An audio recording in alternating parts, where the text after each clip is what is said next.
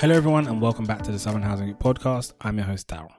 So, June is Pride Month, and to observe it, we're bringing you an episode that focuses on the LGBTQ plus community. Homelessness is a big problem for many people, and as an organization that's main focus is ensuring people have homes, this is something that's close to our heart. So, we got in touch with AKT, the LGBTQ plus homeless charity, and I caught up with Jo Bhandal, campaigns policy and research lead, to find out more about what they do the impact of COVID on their work, and the importance of celebrating Pride. Hello, Jo. Welcome to the show. Hi, Daryl. Pleasure to be here. Thank you for joining us. So, Jo, I thought we'd just kick off and find out a little bit more about the business. Can you tell us a bit more about AKT and the work that you do? Yeah, sure. Um, so, we are a national LGBT plus youth homelessness charity. Um, so, we support queer young people between the ages of 16 to 25. Um, so they might already be experiencing homelessness or they might face homelessness, um, living, living in what we would call, sorry, hostile and abusive environments. So we have support centres in London, Newcastle, Bristol, and Manchester. Um, and we support a diverse range of young people. So, for instance, 63% um, of the young people we support are people of colour, and this actually rises to 77% in London. Nearly a third um, identify as trans as well. Um, and then we know the most common reason that's given for homelessness is being kicked out um, by um, parents when coming out. So 77% of the young people we support will actually become homeless after facing this rejection from their parents or caregivers. We were actually founded in 1989 um, by Cath Hall. So she was a straight ally who set up the charity in response to what was occurring at the time. So this was like the era of Section, Section 28, sorry. So it's quite a hostile time to be LGBTQ plus in particular in the UK. So she was responding to um, kind of like the growing numbers, really, of young people who are becoming homeless or were facing abuse and rejection from their families. Um, and what we do is we don't just provide housing support, so we provide that wraparound support, which is often needed with homelessness. So we help young people into skills, education, training. We have our own emergency accommodation as well called Purple Door in London, which we're looking to expand. And then we have a host program as well. And we also have a youth engagement program. So we help young people with mentoring and then just sort of like community hangouts. So just having that sort of outlet for young people, which has been particularly important in lockdown. And then with my role, so I'm campaigns policy and research lead. So I try and influence and advocate for policy change. And then I also lead in our research work as well. So, Jo, the COVID 19 pandemic has been quite a large topic, as I'm sure everybody listening is aware over the last sort of 18 months. What has been yeah. the impact on the LGBTQ plus youth homelessness and how has that impacted your team's work? Yes, it's had a huge, huge impact, um, obviously on our lives and then on the young people we support. So um, it's been particularly impactful because most of the young people that AKT typically support are hidden homeless. So they're sofa surfing, they're not necessarily street homeless. So various iterations of lockdown at this point have mean have, well, meant that um, sofa surfing has been impossible or it's been illegal. So that means we've seen more young people being at risk of rough sleeping. Um, and also more young people um, referring to our services as well, so being trapped in, in those quite hostile um, environments with their families. So, for instance, we saw um, 118% increase in new referrals um, from April to August 2020 when we compared that to the same time period in 2019. We also did a bit of analysis as well, and we found that um, we saw a 71% increase overall in caseload between 2020 to 2021. Um, so, this has all kind of been occurring within the backdrop of the policy response um, being largely focused on supporting those who are rough sleeping, which is obviously really important but it's meant that there's been like huge gaps in provision for young people. Um, and then in just terms of us as an organization, how we've coped with that, we've had to recruit new caseworkers. We also have student social workers who come and help as well, just because of the increase in demand to our services. We have a digital caseworker now who's able to pick up um, referrals from across the country and just like help young people with signposting or general advocacy that they might, you know, need help with. And then I guess in terms of the impact on our team, so the communications team and, and perhaps my work, it's just been about trying to ensure you know how do you keep that kind of live understanding of what's happening to young people um on you know their experiences? Because you know you're not in the office anymore so before you can maybe go and like have a cup of tea with like a, a caseworker and maybe catch up and just sort of see what's occurring what trends are they seeing? But that's no longer you know an avenue that you have and then it's also caseworkers are having to deal with an influx of refer- referral, sorry, as well. So it's just been a bit difficult in that sense, just trying to ensure that we've got a really up to date understanding of what's occurring because that's really important, you know, to my role in terms of, you know, I need to know what's happening so I can try and influence as much as I can, you know, and where I can. And in an average month, how many young LGBTQ plus people would you say get in touch with you guys seeking help? And as a part two to that question, are there any trends in the kind of help that they're needing when they contact you guys? Yes, when we looked at the last year, um, I think we saw um, in, for instance, um, in March, we saw 65 young people, and I think it averages out at around 52 young people per month. Um, but what we've seen is this has been like sort of steadily increasing the last couple of months, particularly since February. Um, and then in terms of general trends, it's more young people needing, you know, financial support, um, which I guess is unsurprising given the fact that you know young people have been, you know, one of the hardest hit groups financially hit by the pandemic. Um, so helping you know young people with whether it's like top ups for their phones so they can access the internet or whether it's uh, money that they may need to secure a deposit which you know is really challenging particularly if you live in like cities like london it's just like really extortionate obviously with um you know deposits and rent um, and then just more young people needing support with their mental health as well um, and this has actually resulted in us sort of having a conversation around whether we need to look at increasing our mental health sort of service offer, whether it's um, we provide that provision, you know, in-house, whether, you know, we look elsewhere as well. But that's definitely, I, I would say, been a key thing. It's around financial support and then mental health as well. And you guys recently launched your your homelessness report. Can you talk us through the work that went into that report and some of the standout findings? Yeah, sure. So it was a bit of a labor of love amongst the whole comms team and then wider AKT and especially our services team because we kind of really wanted to ensure that we were asking the right questions. So it involved a lot of consultation with our caseworkers. So essentially, we had um, quantitative survey, which we partnered with YouGov on. And then we also um, carried out 10 in depth interviews as well with young people. Um, so it was targeted at any young person who's had experience of homelessness in the UK within the last five years who identified as LGBTQ plus and was aged 16 to 25. So it's a very specific sample. Um, we covered quite a whole range of things. So we looked at factors leading into homelessness, um, the impact that homelessness had, what support was available for young people, you know, where did they turn to, um, or what support wasn't available to them, what young people would like from services as well going forward. Um, I'll kind of just run you through some of the key themes. Um, so, in terms of looking at some of the factors that lead young people to becoming homeless, so we looked specifically also at abuse from family members, because as I said, we know that this is kind of the primary driver of homelessness amongst queer young people. Um, and what we found was that most young people had experienced some form of abuse from their family members before coming homeless, but then also whilst they were homeless as well. So this wasn't just an issue, you know, prior to becoming homeless.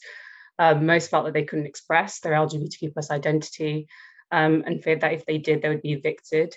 And we found that in particular, um, trans young people and those who were aged 18 or under whilst homeless were disproportionately affected by many forms of abuse that the report um, explored. And I've got a statistic here. So, for instance, two thirds, so 66% of young people said that they were repeatedly belittled by their family members to the extent that they felt worthless before they became homeless. We also looked at support um, that was available to young people while they were homeless. So, who did young people turn to?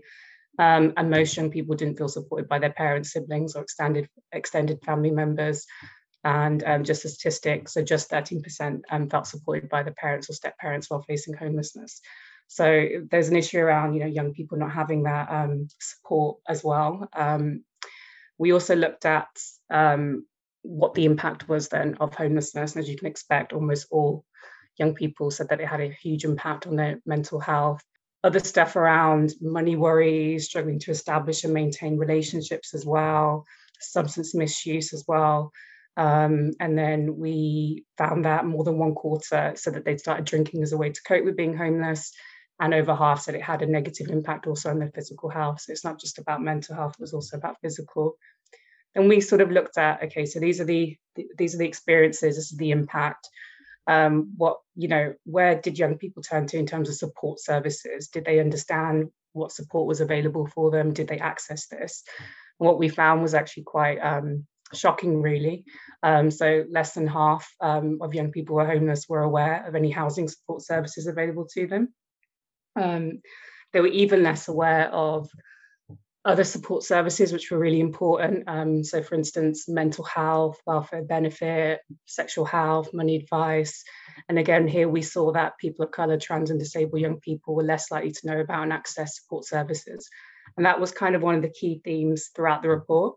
It was that trans, disabled, and people of colour were disproportionately impacted by a lot of the issues we covered. So it's really important when we look at, you know, um, the further marginalisation that particular groups face um, and then we also had another statistic here, which is I think quite important when we're looking at housing. So just one third of young people sought support from their local authority either whilst homeless. And it wasn't just issues around um, awareness of support, it's also about what experiences young people had um, when they did access support services. So for those who did, um, we found that discrimination, ha- harassment, sorry, were quite common as well. So um, experiences of misgendering and dead naming um, while accessing services were also reported. And then just a statistic as well, over half um, of young people had faced some form of discrimination from their services while homeless.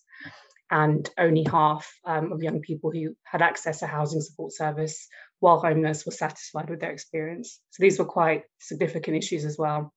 And then the report kind of ends um, looking at what young people want from services, you know, how can we improve services? So the recommendations that young people made were to make more shorter copies of communication materials, individualized support, group support in the communities, having more, you know, diverse communication materials.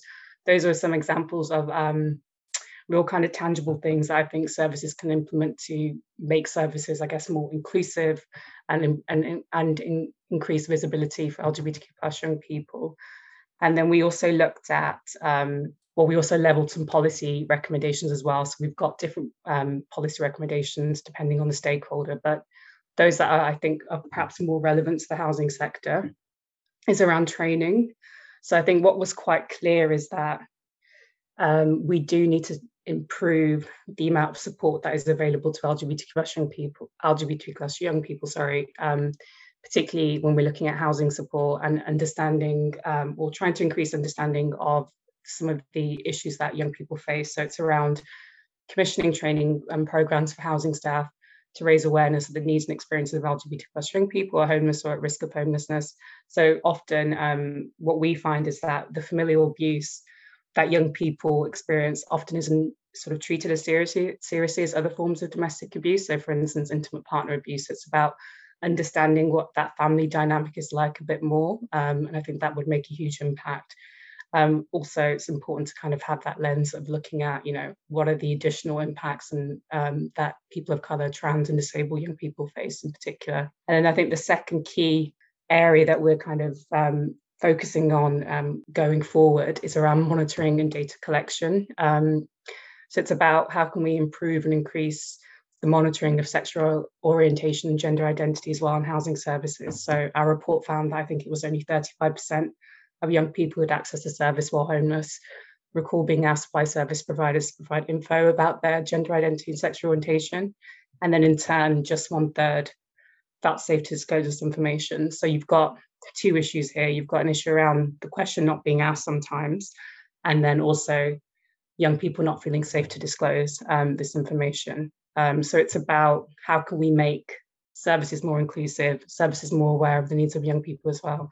How can we create those open environments where young people feel safe to disclose, you know, things that have happened to them, but also feel safe to disclose information about their gender identity and sexual orientation. And Jo, with regards to the young people, obviously that you've mentioned, how successful are they in finding accommodation after receiving guidance or help from AKT? Yeah, so I think finding young people safe and secure accommodation is really really important. And it's just one of the things that we we do to help support young people. So often young people won't be coming to us with just in need of support for their um, uh, housing need for instance. So they'll need sometimes it's about whether we can help support them contact their local authority or it might be that they need support um, for instance referrals to more specialist support services whether it's sexual health mental health so a lot of our work is focused around that, so that whole wraparound sort of picture, I guess. But in terms of um, accommodation, so I can give you some statistics around emergency housing and then also young people that we've helped support in terms of private rented accommodation as well. So, in terms of emergency housing, so for instance, things like hotels, um, in London, we supported 34 um, young people. This is between March 2019 to March 2020, and that was actually 111 um, paid for nights spent in emergency accommodation. Then, when we look at sort of nationally, this is inclusive of um, London as well. It's a total of 62 young people and then 204 paid for nights spent in emergency accommodation. And then looking at the PRS, um, so in London, it was 31 young people that we placed in private rented accommodation. And then we housed also seven young people through Purple Door, which is based in London, and that's always fully housed. And then looking at that sort of nationally, it's 54 young people that we placed in private rented accommodation. I think the key thing to for us here is that we're sort of seeing a, an increase um, in the number of young people requiring access to emergency accommodation. Thanks, Jo. And why do you think it's important to celebrate Pride Month? I think um, Pride Month is really important to celebrate. And I think, just firstly, I think because I think there's a uh, a kind of belief that um, I don't know, almost like the fight sometimes is over. You know, we have various legislation, for instance, the Equality Act, and you know various protections for LGBT plus young people. Um, that sometimes there's a, an understanding or kind of a misconception that you know suddenly that you, the struggle is over, and I think it's really important to understand um, historically, you know, the the fight that was there before, whether it's on you know uh, LGB rights, and now what we're seeing now, the fight continues for trans rights as well. And I think that's really important that we kind of have that kind of remembrance of where we were and where we are now, but also that we just have the avenue also for young people or the wider LGBTQ plus community to just have that, you know, space, that outlet to just sort of celebrate themselves and just just to reaffirm that, you know, it is okay to be who you are, um, particularly in the context now where we're seeing the rise of, you know, transphobic discourse. I think it's really important, particularly for young people as well, to just have that space as well. So I think, yeah, pride is hugely important for us to con- continue to celebrate and just to also um, spotlight also that you know where the struggle still continues. A huge thank you again goes to jo for joining me on the show today. The work that AKT do is important for the people they serve, and for anyone listening who knows someone that the service they provide would help, feel free to get in touch with them. All the relevant information is in the description of this episode. Thank you for taking the time to listen to this one, and we'll be back soon.